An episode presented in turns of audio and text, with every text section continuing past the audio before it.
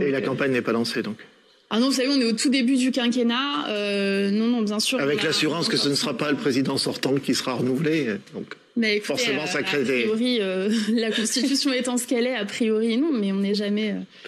voilà. D'accord.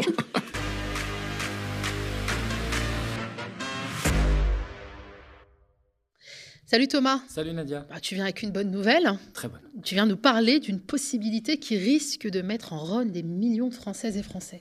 Alors tu connais le dicton jamais 203. Et là, il se trouve que quand même c'est une sacrée mauvaise nouvelle puisque Emmanuel Macron, en tout cas, c'est l'hypothèse qui est euh, relayée dans la presse ces derniers jours, alors sous forme de rumeurs, de bruits de couloir. Mais Emmanuel Macron pourrait peut-être faire un troisième mandat en 2027 après un premier quinquennat avec la suppression de l'ISF, la répression des Gilets jaunes, avec un deuxième quinquennat qui s'annonce tout aussi merveilleux avec la réforme des retraites et de l'assurance chômage. On en reprendrait encore pour un tour. Alors, ça part de quelque chose qui est vrai et qui a été déjà dit en off hein, par Emmanuel Macron, qui est que euh, Emmanuel Macron avait voulu faire une réforme constitutionnelle pour repasser du quinquennat au septennat. Donc finalement, il se serait un peu rallongé la durée de ces, de ces deux mandats. Ça n'a pas pu se faire, faute de majorité à l'Assemblée et au Sénat, puisqu'il faut les trois cinquièmes au Congrès pour modifier euh, la Constitution. Et je pense que s'il avait fait un référendum, ça serait mon avis, euh, pas passé. Mais là, il y a une occasion, en fait, qui, euh, qui est arrivée par la Polynésie française. Vous savez, la Polynésie française, c'est un territoire d'outre-mer qui a un président de la Polynésie française, et donc euh, qui s'appelle Édouard Fritsch, qui a succédé en 2014 au fameux Gaston Floss, qui avait été condamné dans une affaire d'emploi fictif. Et donc, ce Édouard Fritsch veut se représenter pour un troisième mandat. Sauf que la loi qui régit le fonctionnement de la Polynésie française et l'élection du président, dit, dispose que le président de la Polynésie française ne peut pas faire deux mandats successifs de cinq ans. Et le, ce qu'avance Edouard Fritsch, c'est qu'il a pris le premier mandat en cours de route, donc il n'a pas fait ces deux mandats de cinq ans. Donc Elisabeth Borne a interrogé le Conseil d'État, qui a répondu et qui a dit qu'effectivement c'était possible que Edouard Fritsch fasse un troisième mandat. Donc tout d'un coup, la rumeur est montée. Est-ce que finalement la Polynésie euh, n'inspirerait pas la France Puisqu'il faut savoir que l'article 6 de la Constitution, euh, réforme constitutionnelle de 2008 initiée par Nicolas Sarkozy, qui quand même entre deux coups de Karcher a fait de temps en temps quelque chose de bien, avait dit que on peut pas faire deux, euh, plus de deux mandats successifs, et ça paraît clair.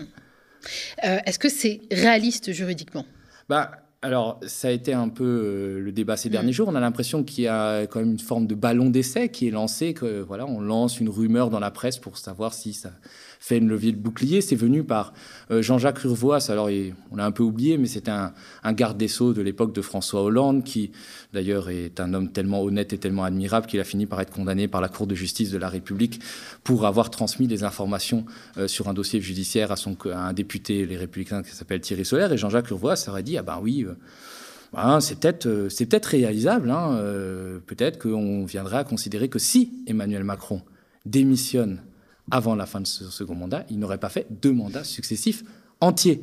Sauf qu'il y a quand même un petit problème, il y a une différence entre la Polynésie française et euh, la euh, en tout cas la France, c'est qu'en Polynésie française, il est bien marqué que c'est deux mandats successifs de cinq ans, alors que la Constitution française parle de deux mandats. Et puis sinon, ça serait très facile, ça veut dire que euh, vous faites élire une première fois, vous faites réélire, et hop, un an avant la fin de votre deuxième mandat, vous démissionnez, et puis vous pourrez vous présenter indéfiniment alors, à, des élections. Donc c'est peut-être le rêve d'Emmanuel Macron qui veut devenir comme Paul Biya, le Paul Biya du Touquet, mais à mon avis, ça sera, ça sera, quand, même, ça sera quand même un peu, un peu compliqué. Et c'est vrai que ben, ça fera face quand même à une levée de bouclier. Euh, c'est vrai que quand on parle d'habitude de ces présidents qui ont envie de changer ou de tripatouiller la Constitution pour faire un troisième mandat, on pense euh, à des régimes euh, pas très démocratiques, notamment en Afrique, qui sont en général les grands compas d'Emmanuel Macron. Et peut-être que Emmanuel Macron, si jamais, avec son égo surdimensionné, il pensait à faire un troisième mandat, il devrait se souvenir de l'exemple de présidents dont la volonté de faire un troisième mandat a précipité leur chute, comme Alpha Condé en Guinée qui a fini par être renversé par l'armée, où il y a une dizaine d'années, Abdoulaye Wade au, Sénégal. Il faudrait bien s'en souvenir. Tu nous as préparé, je crois, un petit magnéto. Euh, ah oui, alors oui, oui. Ce qui est, ce qui est marrant, c'est que mm. quand même son entourage, ses fidèles, le poussent un peu, et même quand on interroge publiquement ses, fidèles, notamment Marine Chapa, elle devrait normalement répondre que bah non, la Constitution est très claire à ce sujet, mais on voit que c'est un peu plus compliqué. On l'écoute. Oui, en même temps, j'ai un peu du mal à vous poser une question politique, mais quand même, François Bayrou s'est dit prêt à se présenter en 2027. La campagne est déjà lancée Alors j'ai vu qu'il avait rectifié ensuite ses propos. Il a dit que c'était pas du tout, les... c'est pas ce qu'il avait dit. Qu'il faut, être zozo, qu'il faut être zozo pour parler de 2027, il dit. Avec ce parler bien connu, donc je, il, a démenti en tout cas. Il a dit qu'il n'avait pas dit. Et la campagne n'est pas lancée donc. Ah non, vous savez, on est au tout début du quinquennat. Euh, non, non, bien sûr. Avec l'assurance que ce ne sera pas le président sortant qui sera renouvelé. Donc, mais forcément, ça crée des... A priori, euh, la Constitution étant ce qu'elle est, a priori, non, mais on n'est jamais... Euh, voilà. D'accord. Merci Marie merci, merci beaucoup d'avoir été notre invité ce matin. Un grand respect pour la Constitution. Oui, c'est ça. En tout cas, nous, on ne la remercie pas. Un éventuel troisième mandat de Macron hein, risquerait de contrecarrer les plans de ses successeurs, même s'il ne euh, concourt pas une nouvelle fois, en euh, pas une nouvelle fois en 2027. La Constitution l'autorisera à se présenter en 2032.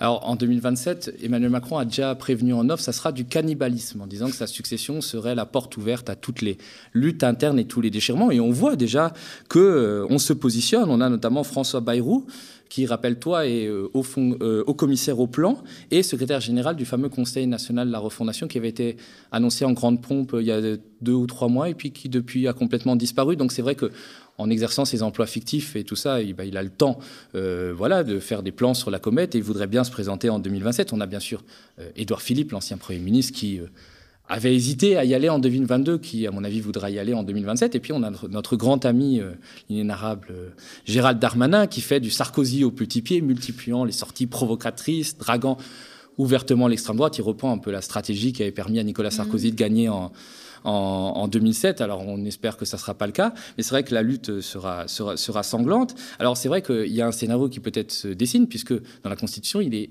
marqué qu'on ne peut pas faire plus de deux mandats successifs. Mais si jamais Emmanuel Macron ne se présentait pas, ce serait la norme en 2027, il pourrait se représenter en 2032. Et on aurait un scénario à la à la Medvedev-Poutine, où finalement, à un moment, euh, Vladimir Poutine, parce qu'il était empêché de se représenter par la constitution russe, avait mis euh, son Premier ministre comme homme de paille euh, à la place. Mais au-delà de ça, c'est vrai qu'il y a quelque chose qui devrait nous interroger et nous inquiéter presque. Ça veut dire que toutes ces, finalement, les lois, les lois, notre constitution est garantie par le, le Conseil constitutionnel.